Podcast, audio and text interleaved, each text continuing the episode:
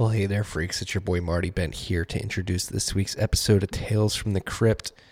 I had the pleasure of sitting down with Matt Ahlborg, the creator of UsefulTulips.org, a data scientist and somebody who's been doing some incredible work diving into P2P exchange data across the world. Matt's got some incredible stories in this episode of how people are using Bitcoin around the world. There's some very unique use cases going on. People are actually using this. People are skirting sanctions, are uh, getting around uh, expensive remittance systems, and actually using Bitcoin. Uh, as you'll find out, it is not the uh, the only rail being used or the main rail, but it is a rail, and it is being used creatively around the world by people who who need to move money and uh, may not even need to save it. This week's episode of Tales from the Crypt is brought to you by the Cash App. As you know now, Cash App is simply Cash App is the simplest way to send and save money. Excuse me. And now it's the simplest way to try to grow your money. Introducing Cash App Investing. You freaks already know all about this. We're stacking slivers of shares now. All right. Unlike investing tools that only let you buy entire, entire, entire shares of stocks, Cash App lets you instantly invest as little or as much as you want. That way, when your favorite company's stock is just a little bit too expensive, you can still own a piece with as little as $1. Because Cash App is directly connected to your bank account, there are no four to five day waiting periods for inbound transfers. So you can start investing today. Brokerage services are provided by Cash App Investing, a subsidiary of Square and member SIPC. SIPC. And as always, we're going to use the code stacking sats when we download. If you freaks are listening to this podcast, if you not download the Cash App yet, number one, what are you waiting for? Number two, when you do download it, uh, use the code stacking sats uh, because you're going to get ten dollars. Then Cash App is going to be so kind to give ten dollars to Owls Lacrosse, a charity very near and dear to our hearts. They're not uh, not to be confused with Owls Lacrosse, some scumbag who's trying to riff off the coattails of Owls Lacrosse. All right, so download the Cash App from the App Store or the Google Play Store today, uh, and use the code stacking sats. This episode is also brought to you by our friends at Casa. What keeps you up at night with your personal OPSEC? OPSEC, have you gotten set up with your multi-sig yet? Our friends at Casa are working on this. They've drummed up one of the smartest and most secure ways to hodl your Bitcoin. They're really trying to help bring peace of mind uh, to your hodling situation, right? There's no KYC, there's no altcoins, no percentage fees on your Bitcoin, and no one standing between you and your keys. Uh, it's a Bitcoin first company. Casa is focused on Bitcoin and Lightning only and on security only. All right. They're really worried about sovereign recovery too because you always control your keys. You can never be denied access to your Bitcoin, and access to your funds can never be frozen. Even if Casa were to go out of business, they've been working on this. They include sovereign recovery plans. Uh, during setup, you even practice accessing your funds outside of Casa's app in case of emergencies. All right. They thought about all this hard stuff. They want to help you help yourself. So use the code TFTC to get up to $250 off your Casa membership. Hit them up directly at membership at team.casa for free demo. Uh, you can put them to the test for your hardest questions, have them walk you through their process, uh, and all that good stuff. And on top of this, they have membership packages depending on how much Bitcoin you're looking to secure with them and the multi-sig setup. So go check them out today at keys.casa slash keymaster, or again, email them at membership at team.casa and use that code TFTC to get up to $250 off. Freaks, I really enjoyed sitting down with Matt. Again, he's been working on some things that I've been fascinated about this year in particular. He, he hit the scene in February, uh, came out of nowhere, dropped some incredible uh, details about how people are using Bitcoin in the developing world. And then in October, he grew on that, added Paxful uh, data to his data set, and came out with a website. And then last week, he uh, made the world uh, aware of how people are using Bitcoin as a remittance system with gift cards uh, in Nigeria. Fascinating conversation, a fascinating man working on fascinating stuff to make Bitcoin better. All right. So, hope you freaks enjoy. Love y'all. Okay.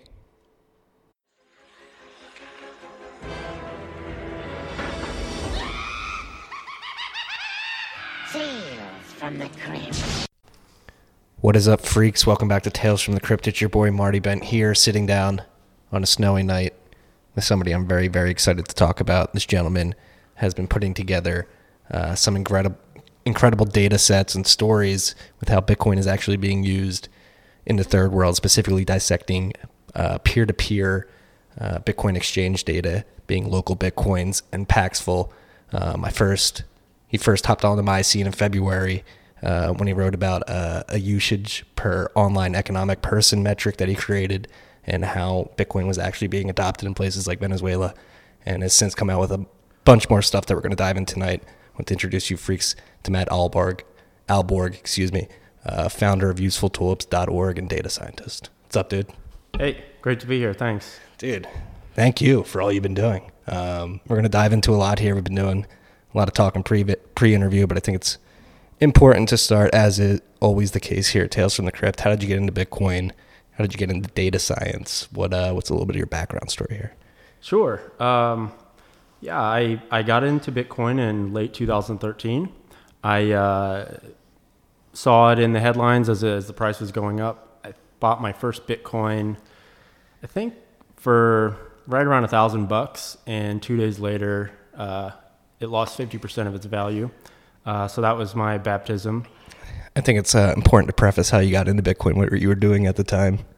Um, yeah, yeah. So uh, at that time, I was um, in the Navy. I was a, a trained cryptologic linguist. I uh, the Navy taught me how to speak Chinese and read Chinese, and so while I was going through school there, um, yeah, like I said, I, I, happened to catch wind of Bitcoin, and it kind of fit a lot of my personality traits. Um, you know, I, I, have kind of a libertarian lean. Uh, I love technology. I love the efficiency of programmable money, um, and so I also like gambling. And I think a lot of people, uh, if they admit to themselves, a lot of the reason they're in Bitcoin is uh, they love the roller coaster ride. So I think that's a part of me as well.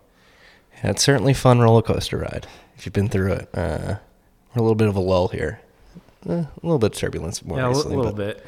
Um, so, how did you come to? So again, it's about the uh, data that you've brought to light, and we'll start with your first piece that was written in February. Hmm. Um, why did you, or before we even jump into that piece in particular, why did you want to attack these data projects?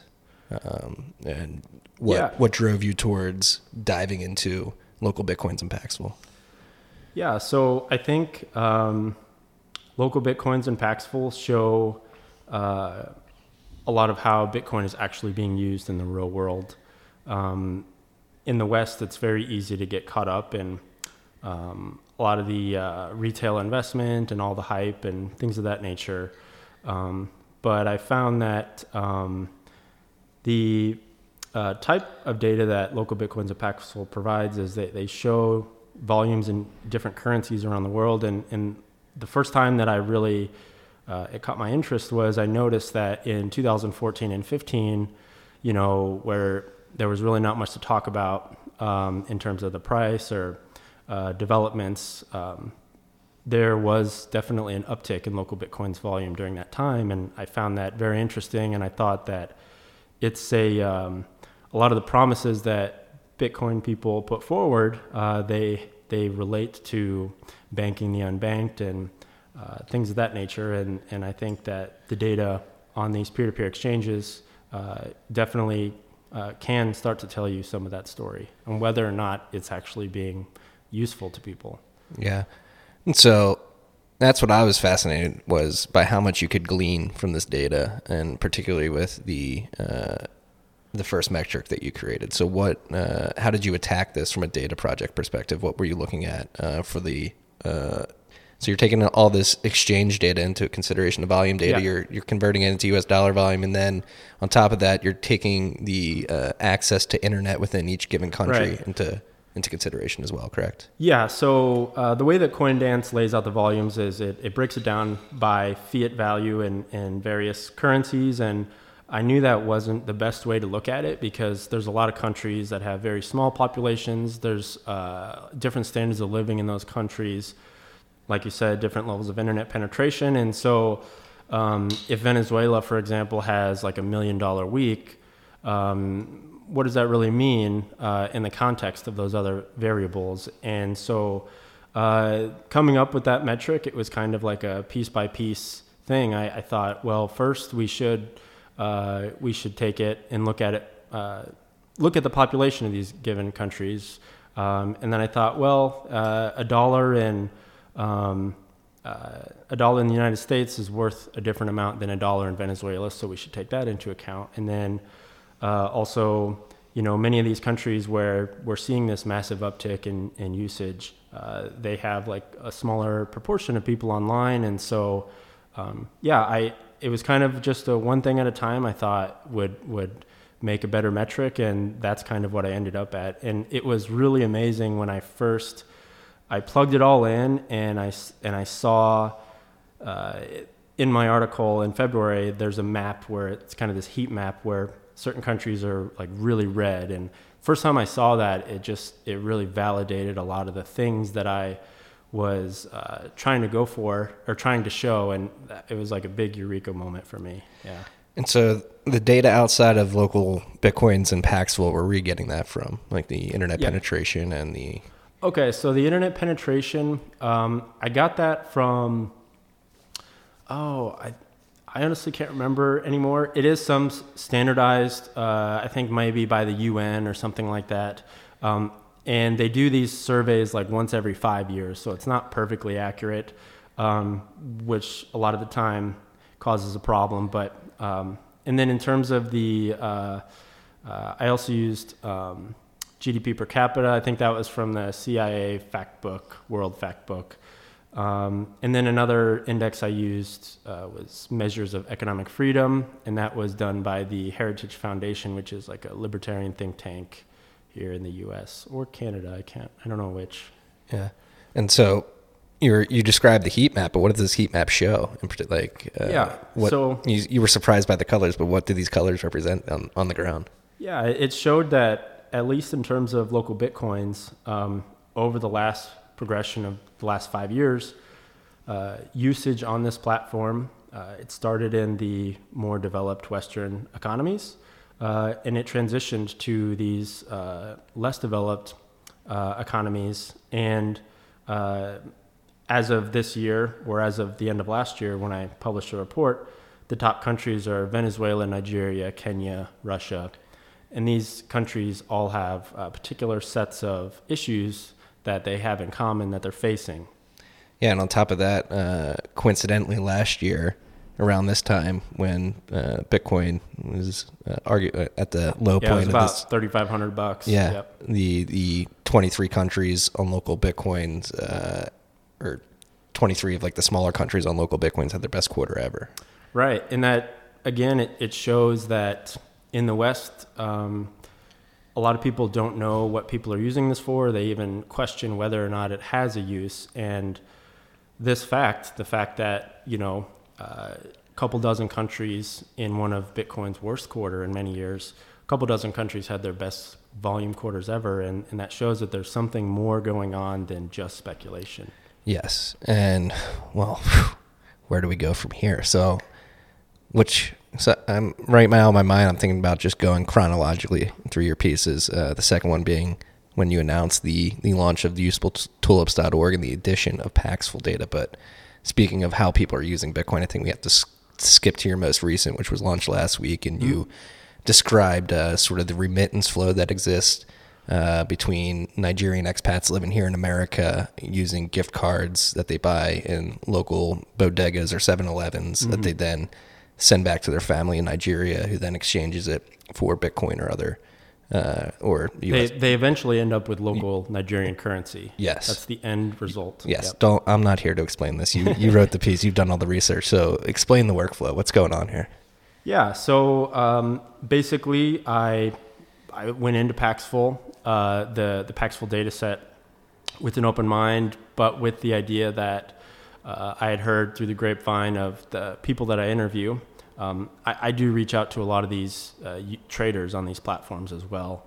Uh, they, they publish their uh, phone number oftentimes in their advertisement. They'll, um, they'll say, hey, these are the terms of my trade, and if you have any other questions, call my phone number here and we'll sort it out. And so I kind of use that to reach out to these people and, and figure out what's going on there. What's it like cold call, calling a, a Paxful yeah. trader? Uh, it's, it's very interesting uh, because these guys have their scam radar up when they're trading on these peer-to-peer exchanges. it's uh, Paxful, local bitcoins, all of them. The way that these the model of these peer-to-peer exchanges, there is an increased amount of risk. You are there are a lot of scammers or things like that that kind of float on these platforms because it's less regulated.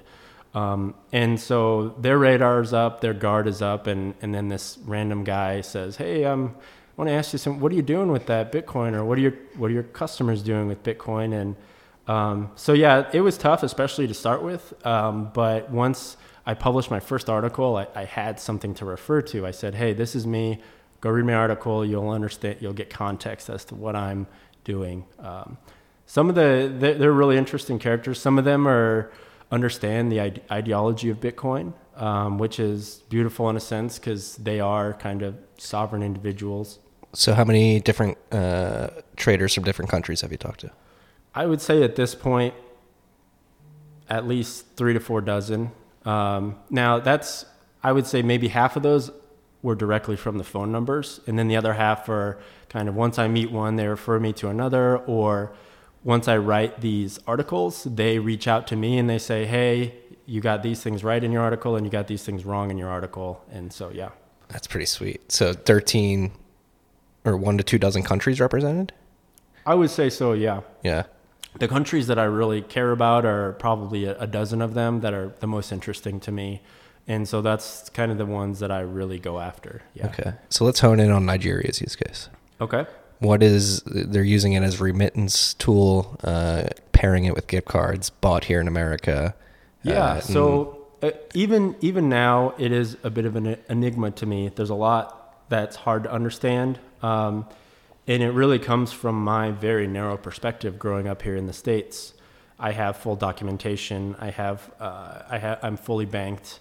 Um, where a lot of these people who are using Paxful um, they are less banked or they don't have the required documents. Um, and so it's really hard to wrap your mind around why they would go through this complicated effort to remit back home. Um, so yeah, it, it's it's uh, tough. Yeah, and so how does Bitcoin fit into their their solution to this problem? Yeah, so what I discovered um, is that uh, as I wrote in my article, um, a lot of these gift cards, a lot of the advertisements. Uh, so, so, on Paxful, you have people bringing cards to Paxful to sell, and then you also have another class of trader that is the people who are buying the cards. When you go onto Paxful, you'll see that these people who are offering to buy these cards, and they buy a lot of cards. Uh, we can get to that later. Um, but they require that the cards are of a certain type. If it's an Amazon card, they want uh, oftentimes they'll want a physical gift card versus like a digital e-code. Uh, they'll want the card paired with a receipt. They'll want the card uh, purchased in the last 24 hours, et cetera, et cetera. And so basically, I came to the conclusion that a lot of the cards being sold on Paxful are, are coming in at a substantial discount. And that really intrigued me. And, and uh, when I opened up an, uh, an account on Paxful and I started trading myself, I found out that a lot of these people who were possessing these cards, a lot of the people who were selling them to me, I was purchasing the cards. They their IPs were from Nigeria and West Africa, and they were coming to Paxful with pictures of gift cards, like the back of a gift card, uh, and the receipt said that that card was purchased in the U.S. like you know five six hours ago, which I thought was crazy. Um, what I ended, what ended up uh, what I ended up finding was that immigrants in the United States, uh, they will purchase gift cards uh, at their local convenience store. Uh, they will then take a picture of those gift cards. They'll send them to their counterparties back in Nigeria. It could be friend or family or somebody who is actually kind of an informal money broker type person. Um, and then those people in Nigeria are the ones who are uploading the pictures to Paxful. Um, once they sell the gift card to a person like me, um, you know, I, I could use the gift cards on Amazon personally or whatever. Once they sell that gift card to me, I give them Bitcoin for the gift card. And then they turn around and they enter into a second trade immediately where they sell that Bitcoin that they just earned from me and they trade that Bitcoin for their local currency, Nigerian Nairas. Yeah. So it's fascinating, right? Because they're in. It's just easier for them to do it in this way than to go through the traditional banking system. Why is that? So it is easier in some ways, and it's not not easier in other ways. And and um, so what I found is that uh, I looked at the on my website. I have this metric for Nigerian Naira's uh, percentage from spot price. Uh, that is, what how much do bitcoins trade um, against uh, the U.S. dollar in that particular market compared to uh, the global spot spot price? Um, you know, on, on regulated exchanges like Coinbase, Bitstamp, et cetera. I found that in a lot of 2017 and early 18, um, uh, Nigerian uh, Naira to Bitcoin trades, Bitcoin was trading at like uh, 30, 40% premium uh, during a lot of that time.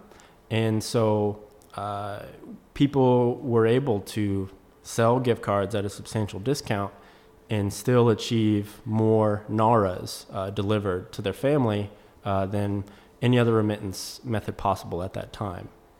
Yeah, so it sort of ebbs and flows, and you go into this in the paper where uh, it may make sense to use uh, this remittance flow with gift cards and Bitcoin as opposed to something like Western Union, right? Um, for for smaller transactions or right. something and, like and that. the thing about it is, is is with Western Union because it's a brick and mortar establishment, it has to abide by the laws and regulations of the countries that it operates in. And so if you're Western Union in Nigeria, the exchange rate that you have to honor is the exchange rate that the government forces you to honor. And so back during that time, 2016, 17, 18, the Nigerian Central Bank forced Western Union to honor basically a fake uh, exchange rate. Um, and it was not competitive at all with the black market rate there. And so if you're using Western Union, you have to go through the official exchange rate. But if you're using gift cards and Bitcoin, you can go through and redeem your Bitcoin for the black market rate, which is much more favorable. Yeah. And so I think this is a good point to dive into the gift cards. Like, what gift cards are they using? Why are they being used as currency? And like they're trading at a discount because of risk, right? And custodian risk and, right. and stuff like that. Uh, well. Counterparty risk, Counterp- I would say. Counterparty risk, yes. Um, yeah. So, I'm sorry. Could you repeat the question just one more time? So what? Like, what are the range of types of gift cards that are being used? Why would someone use one gift card over Yeah. another? Um, and um, uh, how, how are they being used as money? Yes. So the types of cards that demand the best price on the platform, it's it's governed by the people who are buying the cards, um, and uh, the people who are buying the cards, uh, more generally or majorly, uh, fall into a class of people known as like drop shippers, which is these are professional trade professional traders who run like small e-commerce websites, um, either in the U.S. or abroad, and they will sell a product on their uh, website, and um, they will ship directly from uh, from a, a particular company directly to the customer, and so whatever products um, are uh, whatever items you can buy with the card that definitely determines uh, uh, what the price of card you can, how much money you can get for a particular card. Um, and so, uh, according to the, the data as I laid it out, like some of the top cards are like Amazon gift cards, uh, Google Play gift cards, Steam Wallet gift cards, but also some really interesting ones like Sephora gift cards. Sephora, Right, I saw that. That was Yeah. like that blew my mind. The makeup company. Yeah, it's like a makeup company, but when you learn about these drop shippers and like how they operate their business, Sephora is like this branded item that a lot of people around the world they love the status of having a Sephora cosmetics. They're small items. Uh, you can buy like you know small pieces of makeup for 20 30 dollars and you can ship them they're, they're you can ship them across the world and um, it doesn't cost that much. So once you kind of learn about the other side of the trade, you, you realize that, okay, that actually makes total sense. Yeah. Yeah, and these drop shippers are essentially trying to uh, cr- create supply chains in other parts Yeah. of the world. Yeah. So they will, um, they will set up these like really complicated logistics networks, and oftentimes this more or less um, runs potentially in violation of the terms of service of the, the gift cards that they're working with. Uh, like, for example, Amazon gift cards. I, I think Amazon probably has like a love hate relationship with these drop shippers because, on the one hand, they're increasing sales, but on the other, um, there are a lot of kind of um, problems related with drop shipping that can affect um, the returnability of the item and and uh, the quality assurance and things can go wrong if it if the if a particular item is changing hands like three or four times in the course of its transit to the final customer. So, um, yeah. And it's beautiful how this sort of natural economy of people needing to remit money from America to Nigeria, people looking to create e-commerce sites, global e-commerce sites, and then people looking to acquire Bitcoin. Yeah, it, it is amazing. I was trying to write a sentence at the end of the article which kind of beautifully said that, but it's it's a it's a bunch of people who are coming to this market. They really have no idea what the other guy or girl wants. What what the, what's the other person trading for? I don't know. I don't care. All I know is that they're buying and I'm selling, or they're selling and I'm buying, and somehow it all works. Yeah, and what, I said in the newsletter that I wrote about the piece that you wrote last week was Bitcoin in this use case really shines as something that allows us to extend our creativity. It's not the, the main rail, it is a rail within this process, but it does help immensely, correct? Yeah, yeah. And every time I interview somebody new um, or somebody from a different country and uh, how their customers use Bitcoins, uh, I find out crazy new use cases that I never thought of before. Yeah, so let's dive into them. What are what are you seeing out there? Okay, so um, one person I know, um, he's Venezuelan. He lives in Argentina now. Uh, really cool guy. He's he's worked for uh, quite an established Bitcoin company for a few years now. I won't say which one. Um, but um, he lives in Argentina and he lives in kind of one of the more affluent neighborhoods of Buenos Aires. And he pays his rent, traditionally, he pays it with US dollars because when you live in kind of an affluent neighborhood, as I've learned, they don't want pesos for rent because pesos lose value quickly. They would rather you just give them US dollars. Also, an added benefit is when you pay somebody with US dollars there, uh, it's a, lot, a little bit easier to get around the taxes and things like that. And um, so he traditionally was, he gets paid in Bitcoin. Um, he takes that Bitcoin to local Bitcoins. He sells it for Argentine pesos um, into his bank. He has uh, it's through a bank transfer. So he ha- he finds somebody in Argentina who has Argentine pesos in their bank account, and they want Bitcoin. He will give them Bitcoin. They will transfer Argentine pesos to his account, and then what he normally does is he tra- he exchanges that those Argentine pesos for U.S. dollars, and then he pays his landlord with U.S. dollars. But more recently, uh, Argentina really strengthened their capital controls, and they previously had a limit of ten thousand dollars per month that you can exchange in pesos to U.S. dollars. That's been that's been cut drastically, right? Yeah, so now it's down to two hundred dollars. So he can no longer convert his pesos to enough US dollars to cover his rent. So here's the really cool part. His landlord, um, she's like half Argentine, half French or something, has like dual citizenship. And uh, so she has a, a European bank account.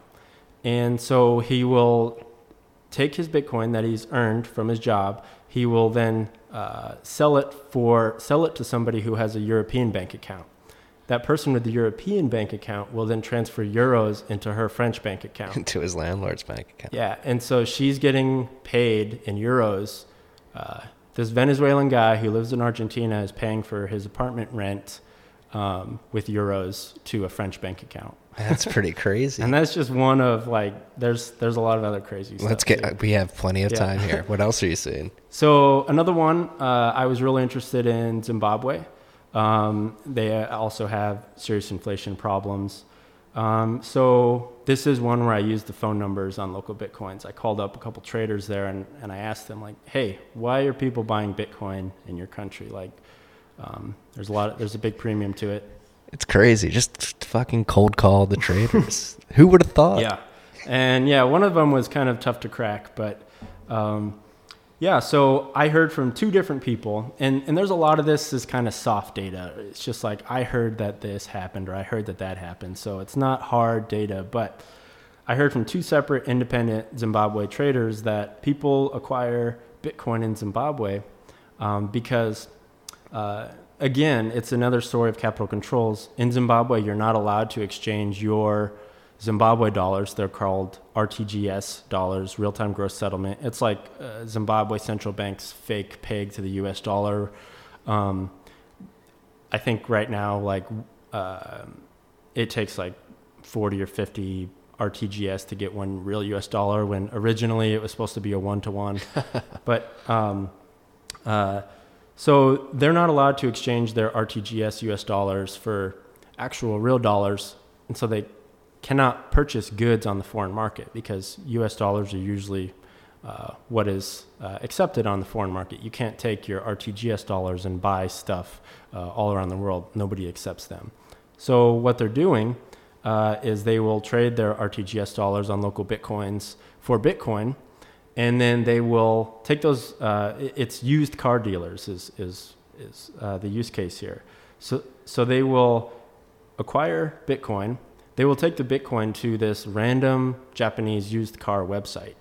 Um, and it was interesting coming across that website because uh, you know, in, in, 2017, there were all sorts of companies who kind of jumped on the we accept Bitcoin bandwagon, but like it's kind of strange for this like random used car company in Japan to accept Bitcoin. It's like it, um, it's like what what is this gimmick about? Well, um, it turns out that it was not a gimmick. Uh, people were acquiring Bitcoin in Zimbabwe. They buy these used cars from this Japanese website. Um, these cars are like 500 to thousand bucks uh, a lot of the time. Uh, you know, like 1997 Mercedes or something like that. You know, 200,000 miles on it. They'll buy these cars. Uh, they'll they'll put them on a ship. They'll ship them to Durban, South Africa, where the person in Zimbabwe will go down to South Africa and pick up their cars. If they're a car salesman, they're probably buying a few cars at a time, and then they'll roll them back up to Zimbabwe through the border and uh, they will be able to now sell their cars in Zimbabwe. So, whoa! So they wouldn't. So they wouldn't have been able to use the ZGTS, the R- RTGS, RGT Yeah, those dollars to uh, buy from an outside country import yes, it. So exactly, because the central bank of Zimbabwe does not allow people inside of Zimbabwe to so this, send their money abroad because the, that hurts the Zimbabwe economy. And this Japanese provider was probably providing for a while, was needed a solution with them. It was like, all right, I'll, I'll accept Bitcoin. Yeah. Mm-hmm. Wow. So I, like I said, I heard this from two people. I don't know the full scale of this. I reached out to the company about it. I never got anything back. I feel like this um, this type of gray area activity, a lot of people don't really want to talk about it as much. Um, but this type of stuff is happening everywhere. What What would you say is your like gnarliest or most creative use case? Have you talked about it already, or is there?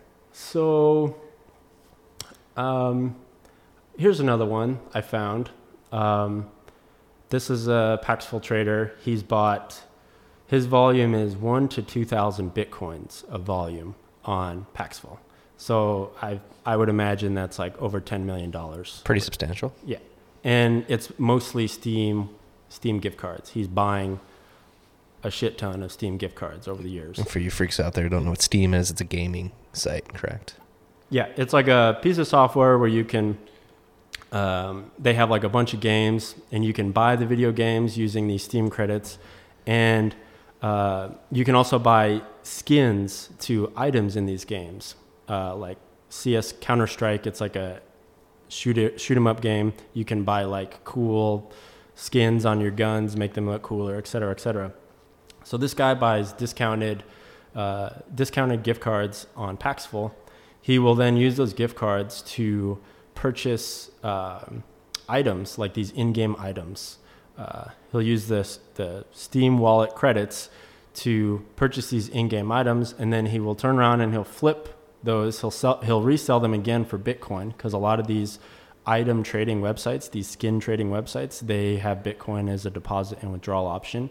Um, so he'll he'll flip those. He uses his his bot on Paxful uses IBM Watson natural language processing. So like it's all automated from the Paxful side where he's doing his he basically has a robot trading with people on Paxful and then he'll he's running machine learning algorithms on these skin trading websites. So he'll be buying buying these items for low, selling them a little higher, but he, he's still making money even if he's selling them for a slight loss because he's getting these discounted gift cards for like 30 or 40% off. What? And he's, I think he's like 25, 26 years old. So, um, you know, Just found a loop in the system. yeah, yeah, exactly. Um, so yeah, that was another really cool one that I found out about. Um, but you know, there's also there's also some uh, use cases that might not be approved by a lot of people in the world, and so Let's dive into those. yeah. So I mean, I, I just when I wrote the article, I, I mentioned it a few times throughout, and I, you know, we just have. I want to have a disclaimer here that I don't know the proportion of, of noble utility use to potential nefarious use. So some potential nefarious use cases. Um, one which was actually documented was that um, if you've ever heard of like a romance scam, have you, you know what that is? I do not. So you heard of catfishing? Yes. Okay, so in Nigeria, because uh, most Nigerians speak English, um, they it is like their cybercrime is a very big thing in Nigeria, and um, they will uh, catfish people in the United States, and then if they do a good enough job, they can convince those people in the U.S. to uh, buy buy them gift cards. You can say, "Hey, baby, please uh, send me an Amazon gift card or whatever," um, and so they will have their victims buy the gift cards for them and then send those pictures to them. Um, and then, you know, it, it has been documented. Yeah, I'm not too mad about that. If you're getting catfished, you deserve it. Yeah. Don't I- get catfished, people. Meet the person in real life before you send them in a gift card. Yeah. It's, you know, it is kind of, um, it is interesting. And um, when you go down this road uh, from somebody in my shoes, where you actually, you know, I, I am, like I said, a good libertarian, and I believe that everybody should um, should have privacy in their behavior and everything like that. But when you come face to face with some of these uh, use cases, you start to understand um, some people in law enforcement because, um, you know, Bitcoin can enable some bad things sometimes, for sure. All right, what, what else? Mm. Let's just go down the list. Uh, I mean,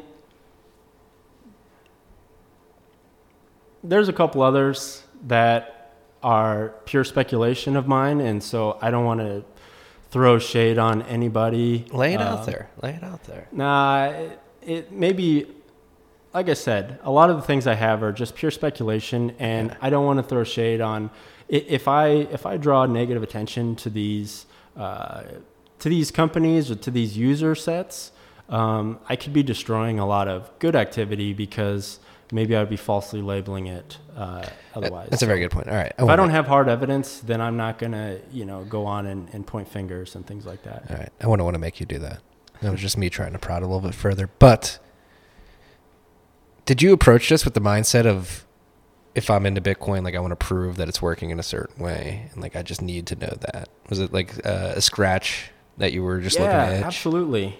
I a part of my personality is I love proving people wrong, and so there's there's a lot of um, pompous people in the world who uh, say that Bitcoin is this worthless uh, instrument, and it's it is tulip mania. That's kind of where I got the uh, name for my website. Is you know. Uh, Bitcoin haters' favorite uh, meme is that uh, it's just another tulip mania, referring to the Dutch tulip bulb history. Yeah. Which lasted three months.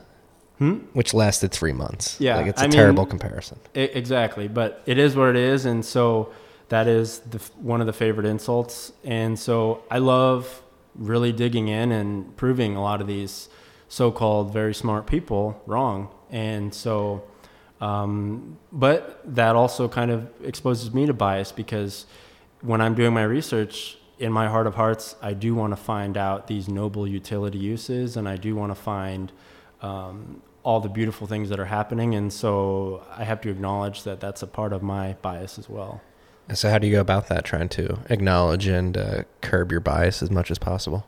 Yeah, I mean, it, it really it, it's um, at the end of the day, it comes down to you. You have to be honest about um, what you're doing. I understand how in journalism it's so easy to to warp a story one way or another, and you can do the same thing with data. I could I could use Paxful data to write a completely different story if I wanted to.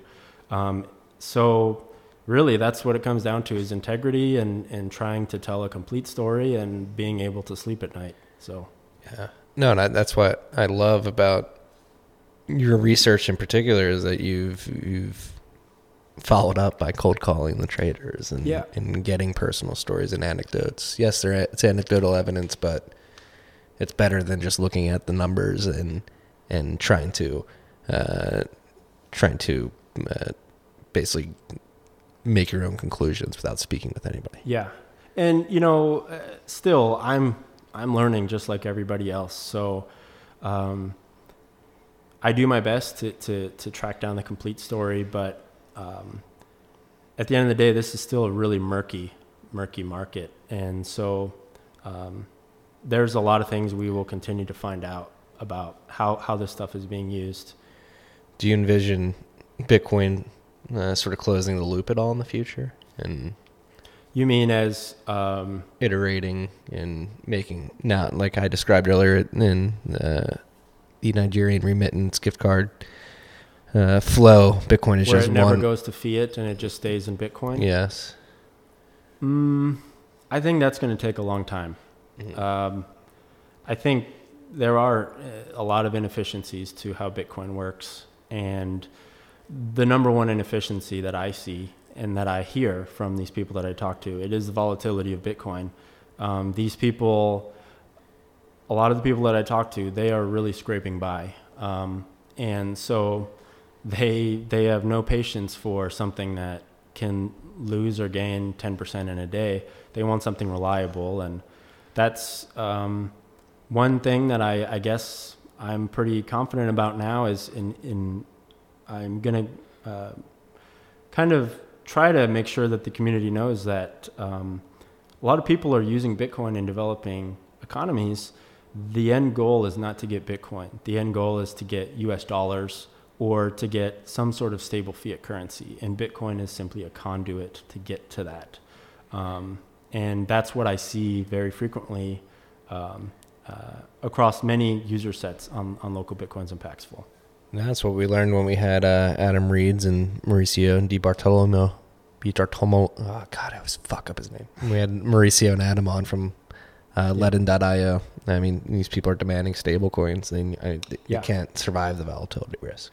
Yeah, and so I, I think that stable coins um, will will continue to get bigger and bigger.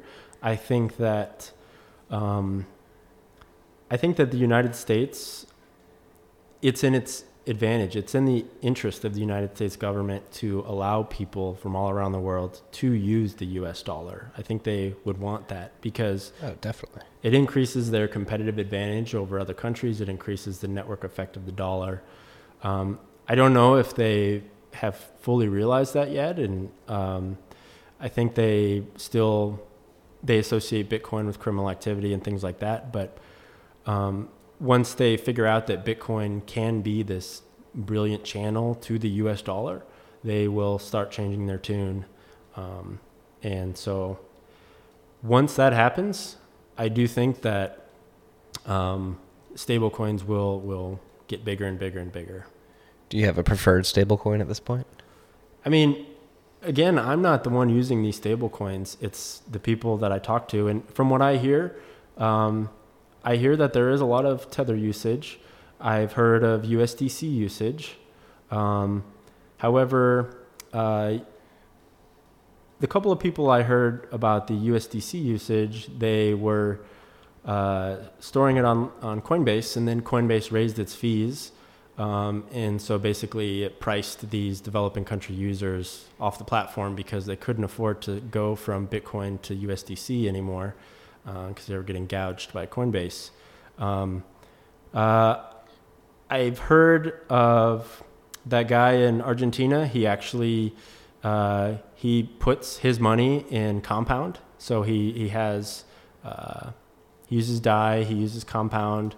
Um, he's earning I think like six percent or whatever the rate is for Dai now. So um, I think yeah, that stuff will continue to be used and and um, yeah. No, it's fascinating. It's um, no, uh, there's a lot of. It's fascinating the. Uh, the uh,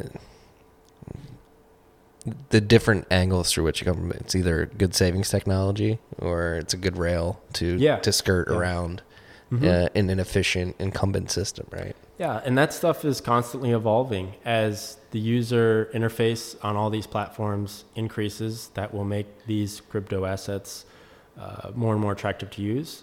Um, but at the same time, it, you, you also have your kind of um, the what happened with Napster and LimeWire and all that stuff. Um, a lot of the record companies or the music industry or whatever, they caught up in terms of technology or providing their services.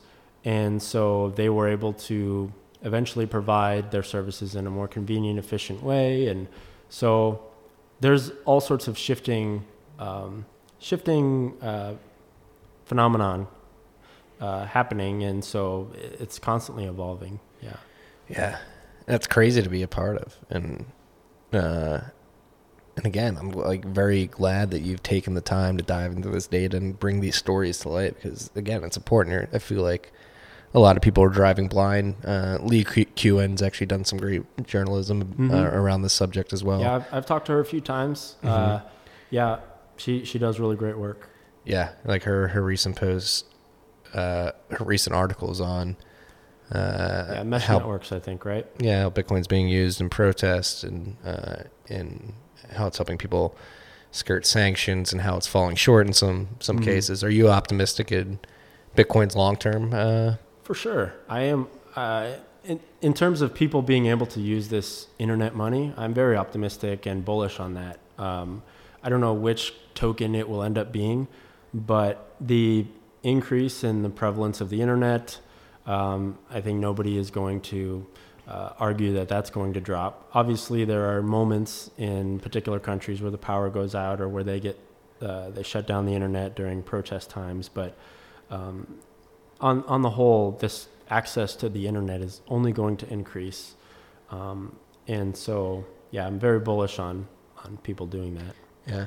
Do you have any uh, personal leanings towards Bitcoin over other assets in particular? Like, do you think? Yeah, I mean, I I definitely I think Bitcoin has all of the network effects. Mhm. Um, I also, since moving to New York, uh, I go to BitDevs meetups, um, and so the developer network effects that Bitcoin has uh, are amazing. Uh, when you go to a BitDevs meeting, the you know over a hundred incredibly smart people voluntarily come into a crowded room uh, every month, and they talk about GitHub commits. And I think there's something really special about that, um, and you can't discount this amount of super smart people working on a project. A lot of the times for free. A lot of the times they are getting paid, or they've already made their money, so now they're just doing it to piss people off. But uh, I mean, got there's a lot of super smart people. BitDevs tomorrow night. You're gonna be there. there. I'll be there. Yeah. I think I will be too. I've missed the last few months. I think this is going to be the first one I make in like four months. Um, no, BitDevs is incredible. We, we are spoiled here in New York. Uh, Yeah. And And that's that's part, one of the reasons I came to New York is I was living in Hawaii, and it really is a lot about the people in the space. And um, even if you you don't happen to live in New York, um, I would encourage anybody in the space start reaching out to people.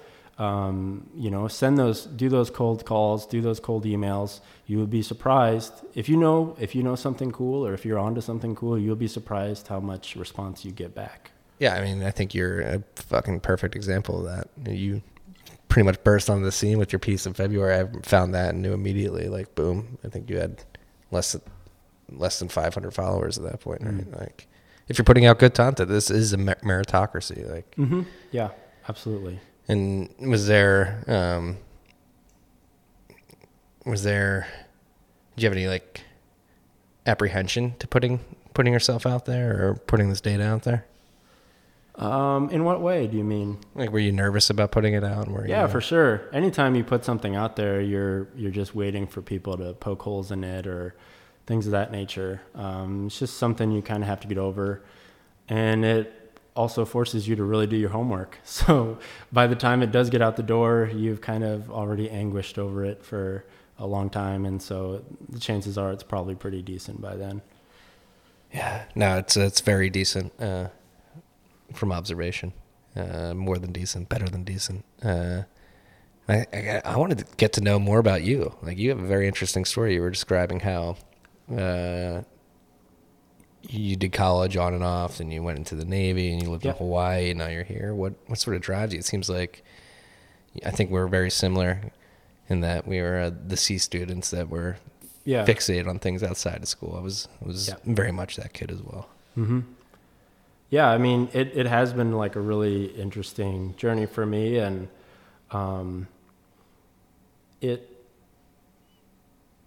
yeah, it, it, it really, I found something that I was passionate about, and um, I had the guts to kind of go for it, and it was nice that, you know, I'm not um, uh, rich by anybody's standards, but I I w- invested a little bit early, and so I was able to build up a little bit of padding to the point where I could kind of jump off and pursue this thing that I wanted to, and so um, yeah, it, it was really cool, and so far it has paid off. Um, I'm doing what I love, and um, uh, it's been a really fun ride. I'm meeting a lot of cool people.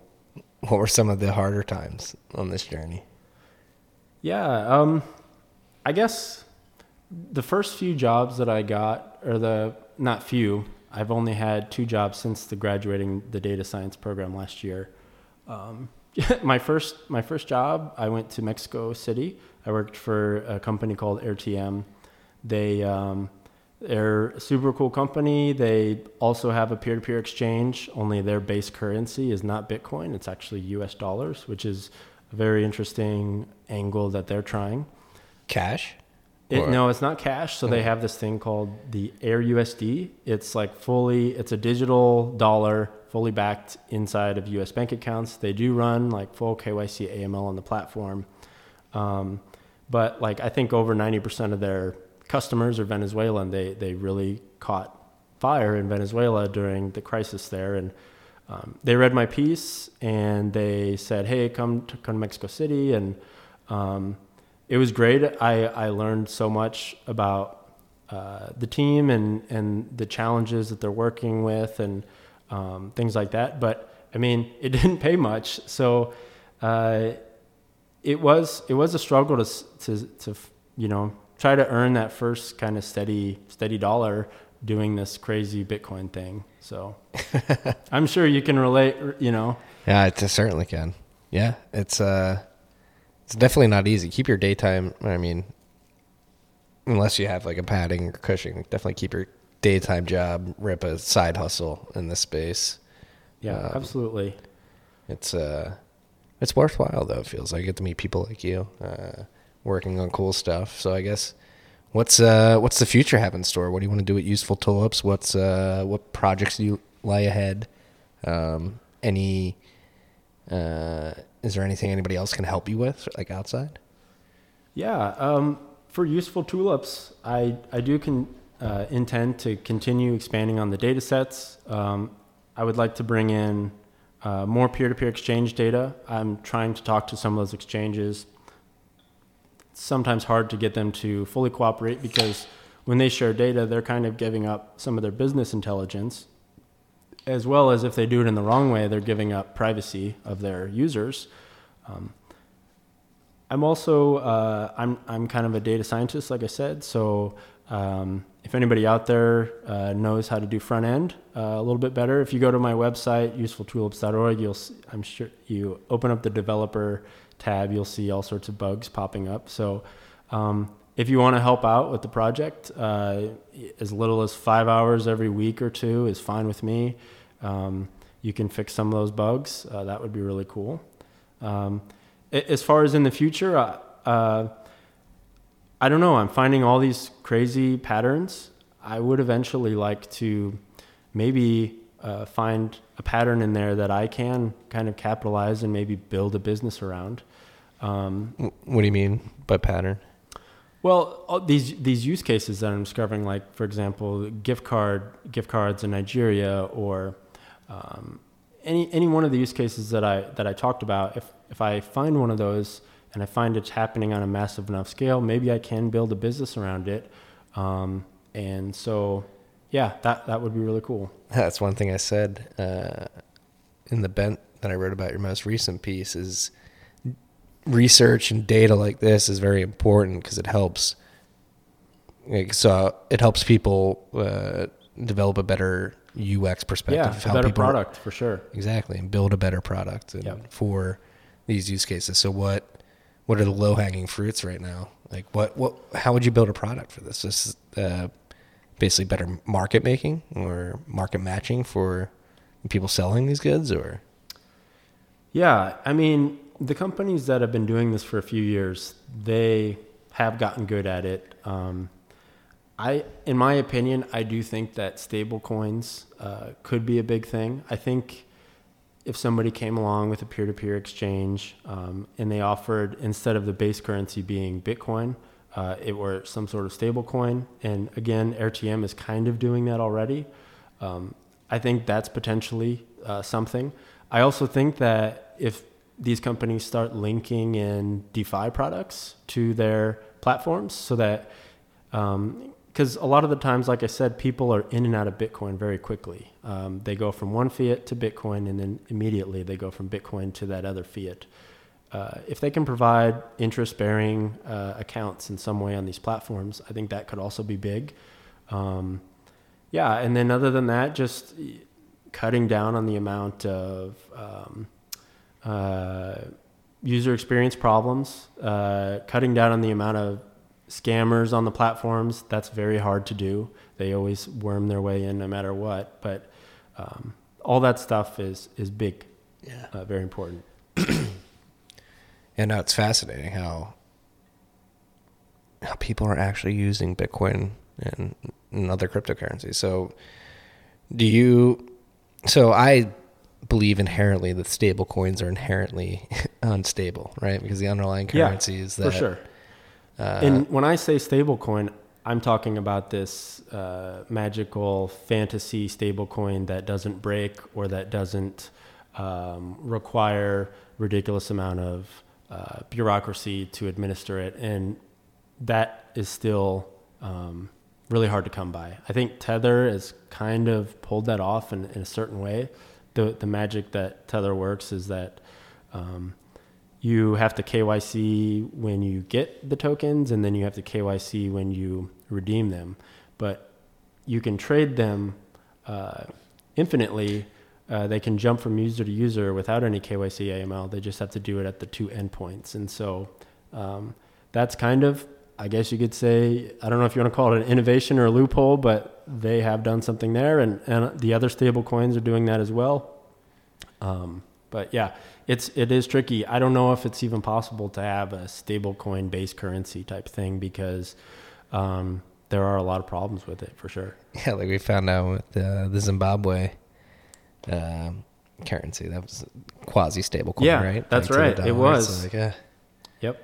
It's fascinating. What um, what else are you? Are the people on these platforms worried about privacy at all? Think, uh, Yeah, that's that's also tricky. I think um,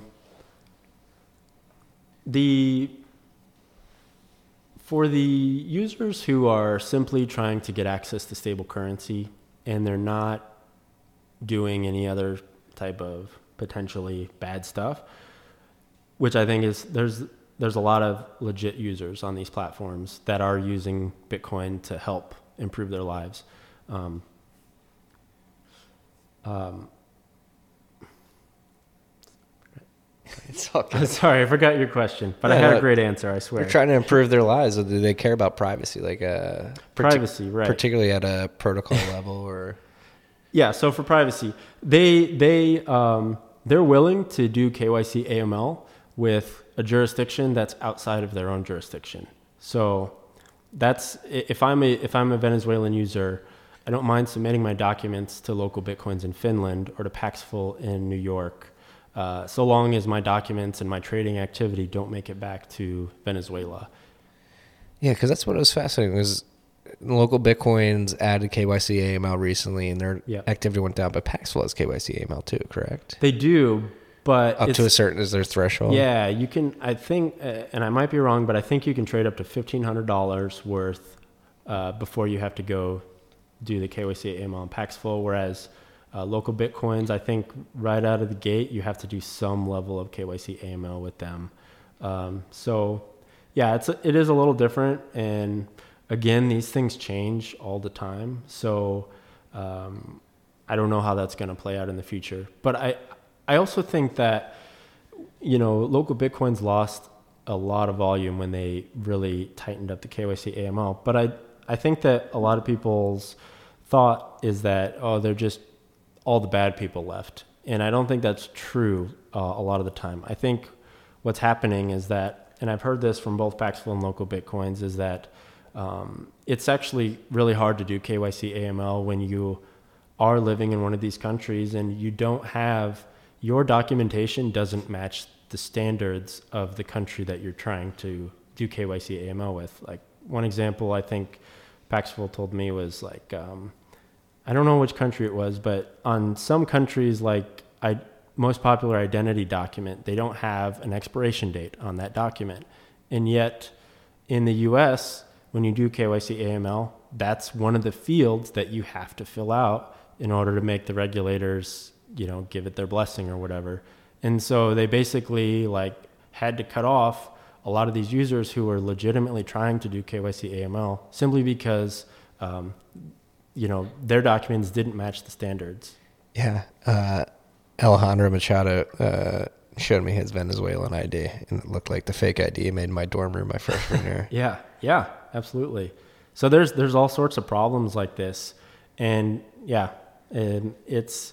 I think that there's a lot of room for innovation in that market. I think there's a lot of hard work that has to be done in terms of like creating these uniform standards and dealing with all of these different documents across all of these different countries and things like that. So Yeah. So I actually think you're doing some of the most important work here. Again, getting to the the most important work being done outside of like development of the Bitcoin protocol within the Bitcoin and ecosystem, because that's been the problem the first 11 years in, right? Is uh, mismarketing Bitcoin as something like something that's easy, fast transactions. Uh, uh, private at one point, people were spieling that, but now, again, by cold calling uh, the traders on these P2P exchanges, you're you're uh, really diving into how people are using this, and I think we're going to be able to build better products with more research like this. So, outside of what you're doing, like what else do you think we need to focus on? Um, Yeah, I mean, like I said, uh, or like you said, I, I do think the UI UX is is huge, and I think if you are building a UI UX in the space, you better be talking to your potential customers, um, and you better be learning how they are using your product. I think that is massively important. You have to make this stuff easy to use, um, and um, in a way that people understand uh, how it's working.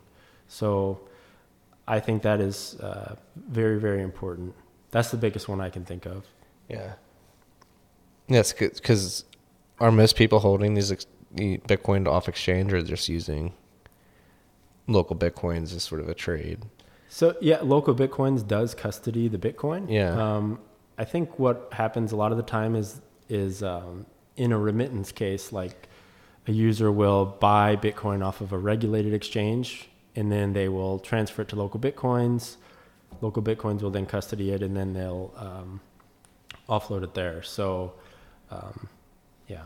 Yeah, and that and the last question I've been forgetting for the last ten minutes. It's, it pops in my head and pops out is how much uh, how much volume are we not seeing? Like how many traders are making relationships on these P two P exchanges and then just contacting each other directly Yeah. outside of the website? I mean, there's no way I could answer that, but I think it's probably pretty damn big. Um, Like, do you think uh, what we're shown is the tip of the iceberg and everything else I is? think I really do. Um, I don't know. Like I said, I don't want to say any numbers, but it's a one percent fee to trade on LocalBitcoins. It's a one percent fee, one or two percent to pay on Paxful. That in itself is an incentive for people to leave the exchange. In addition, when you leave the exchange, you can uh, gain more privacy in what you're doing, and um, so, and the people that I've talked to, they they they do talk about that all the time. They say, yes, when I build up a relationship, we move off, and so. Um, I talked to a guy in Mexico City. Um, he was a LocalBitcoins trader for quite a while, and he said, he said, I think he said his best month he did um, low seven figures uh, volume, and none of it was on LocalBitcoins, and and he doesn't even really use LocalBitcoins anymore. He has his network of people um, that know him. He's a known trader. He he's been in the game for so long, and so he, he's he's not even really on LocalBitcoins much anymore. LocalBitcoins could be just like an incubator for these huge trading. It Trading it truly conglomerates. is, yeah. And so the only place you can look is on the blockchain. At that point, you um, you can look at a number of transactions. Uh, occurring across the network you have to look at the fees are people willing to pay money to send bitcoins that's really the only other way you could measure it If you had to guess, I know you don't want to throw any hard numbers out there. Like, Yeah, I in one of my articles I said it could be I would say the lowest it could be would maybe be 30% of what we're seeing on on LocalBitcoins in Paxful. So that's the lowest it could be and the highest it could be would be like a few multiples of the volume that we're seeing on LocalBitcoins in Paxful. So it I think it could be pretty darn big. But who knows? yeah. Um, it, there's all sorts of these um, WhatsApp groups and, and Telegram groups that people trade on all the time. yeah. So, What are the biggest worries of these traders? Just government crackdown, tax man, jail. no, I, I think a lot of these users they they're in countries where things are so chaotic that they're not really worried about. Um, they're not even a blip on the radar of the government. The government's just trying to hold things together, you know. Um, I, I think their biggest worry is just getting scammed um, in, in some way.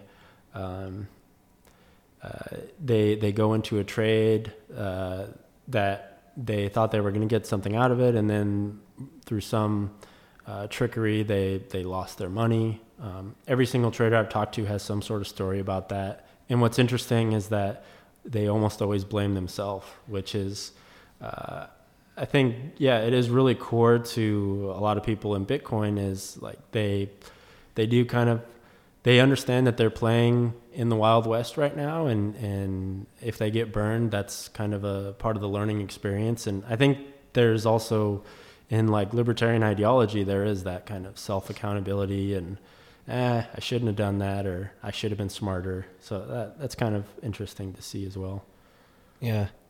What are your um, speaking of libertarian ideology? I'm just like interested to get your thoughts on America, the current state of America, the world, politics. It seems like things are in a very uh, volatile, and um, I don't want to talk about like politics directly, but it seems like the world is at a very volatile inflection point. Like, do you do you see Bitcoin as an imperative, or something like it as an imperative to to curb uh, the state and its power?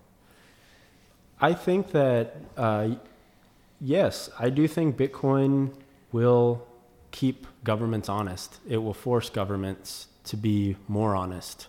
Um, I I personally think we've already seen it happen. I think Bitcoin has already influenced the policy in Venezuela because the Venezuelan government imposes XYZ policies and then people use Bitcoin and get around those policies and it kind of forces the government's hand. And I'm not saying that Bitcoin is like, you know, the biggest reason for this, but I think it has already played a part in changing government policy to be a little more honest. Yeah. Damn man, it's uh, it's great. Like, do you?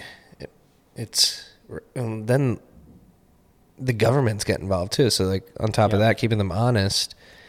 Uh, like the Venezuelan government being able to tell where people are mining Bitcoin and confiscate their miners, and then talk about the nefarious use case of Bitcoin potentially. Yeah. I mean, it's hard. Like I consider the Mandora, like Mandora and the Putin like regimes terrible, but like uh, if you throw sanctions on these countries and they still need to buy economic goods and they're trying to feed their citizens using Bitcoin to buy goods Mm. from Russia and stuff like that. And, but uh, to the U.S., it's a completely nefarious. Uh, Yeah, so that's case. kind of another. It depends on what your perspective is. You could argue that um, these rogue states using Bitcoin is also it's like a way of keeping these world, this world hegemon honest in a sense because. Um, you know, you, you definitely the U.S. government, I think, has probably leveraged the power of its network effects, uh, of its dollar and of its military force to get other countries to do certain things. And so, just as those governments uh, force their citizens to do certain things, America forces these smaller countries to do these certain things. And um, I think on different levels, Bitcoin is keeping all of these uh, entities a little more honest, and it will make them a little more honest. yeah, somebody's been in the Navy and served our country. Thank you. Um, how, how is there stuff that you saw while you were uh, working for the state that No, I mean, the Navy was very, very good to me. They, like I told you before the interview started, uh, um, yeah, I didn't have a lot of direction in life before the military, and they gave me a lot of direction. They gave me excellent training. They're still paying for my education. Uh, very grateful for all that. Um, but when I was in the Navy, uh, it is a gigantic bureaucracy, and there's a ton of inefficiency in government uh, institutions. And so I guess you could say that was one thing that I learned when I was in the military is there is a lot of uh, inefficiency when the incentives are not aligned correctly. Like for example, if you if you're in the go- if you work in the government for a long time, a lot of government workers they just they're they're uh, going for that pension check and they're they're doing just a good enough a job to to to get to that pension and, and they don't they're not doing any better job than that. Um, and so I think um, that taught me a little bit of a lesson. Yeah. Yeah. Nuts. What was yeah, no, and I mean it's uh you're talking to somebody who who worked for uh a cap a navy a naval captain for for eight summers down the shore and You uh, did? yeah yeah Huh. we talked. What did you do? I worked at a hot dog stand Ah, okay. and the uh, the owner um, was a naval captain. It's actually funny. The uh, the town in which the hot dog stand resided, you're only allowed to get a permit to start a hot dog stand if you're a member of the military. But I see. Bureaucracy. right, no, but uh, no, and I he Bubba would uh, would uh, echo the um, the sentiment you said about like being great from a uh, getting your shit in order perspective, great life lessons and all that, but then uh, the bureaucracy as well definitely got into things like sitting in the ocean, blowing up random random boats and stuff like that. Just really hanging out, not really doing too much, but no, it's uh, it's crazy. It's interesting because a lot of people like to hate on the state and the army, and then they figure about the individuals who actually build up this stuff, right? And Yeah. you're, you're all free Yeah. thinkers. There's a lot of red blooded, freedom loving, privacy loving people in government as well. And you, you can't forget that. Yeah, the fifth the fifth column, if you will, right? Do you think there's there's more than people would Uh, like to that- admit? Say that again. Explain that. The fifth, what? The fifth column, uh, Not understanding. people heard of that. people who uh, so Edward Snowden would be like fifth column, like somebody Okay. somebody whistleblowers, people Oh, I see. people who have uh, the true uh, the true best interest of the people at heart within these Mm. bureaucracies that sometimes may uh, uh, not be working in Mm. people's best interest in some people's mind. I see. Yeah. Um, debatable. Like, uh, Snowden may not be the best example, but like somebody, uh, the representatives, uh, McHenry, uh, and Davidson, who are pro Bitcoin, would be fifth column Okay. to Bitcoiners. They're in the government and pushing for something that is, Yeah. that is sort of for the people's rights and Yeah. is a And bit I- I abrasive to the the uh, the incumbent system. Mhm. A lot of, absolutely, a lot of um, people recognize that uh, big government can uh, create problems a lot of the time. Yeah. Well, where can we find out more? Obviously, we can go to usefultulips.org. What uh, you already described how uh, you need help on the front end and stuff like that. What? How would you encourage others to to help in this sort of uh, research? Like, again, just picking up the phone, cold calling these yeah, these traders. Or if you're one of those people who uses Bitcoin in a really cool and novel way, reach out to me. Um, you know, like I said, there's nothing stopping anybody from from digging in and, and uh, finding out more. You just follow your curiosity. If you're interested in this stuff, um, yeah, go for it. So, well, man, I can't thank you enough for the work you're doing. It's truly, I think, uh, very underrated right now. Very important, imperative, if you will. Again, we need to figure out how people are using Bitcoin, and uh, I'm very thankful that that you're doing what you do and that you're here with us. Yeah, and thank you very much for uh, having me on the show. I appreciate it. I, had to uh, had to knock on the door a couple times, but we finally got in. yeah, yeah. All right, dude. Um, that's all we got this week, freaks. Peace and love.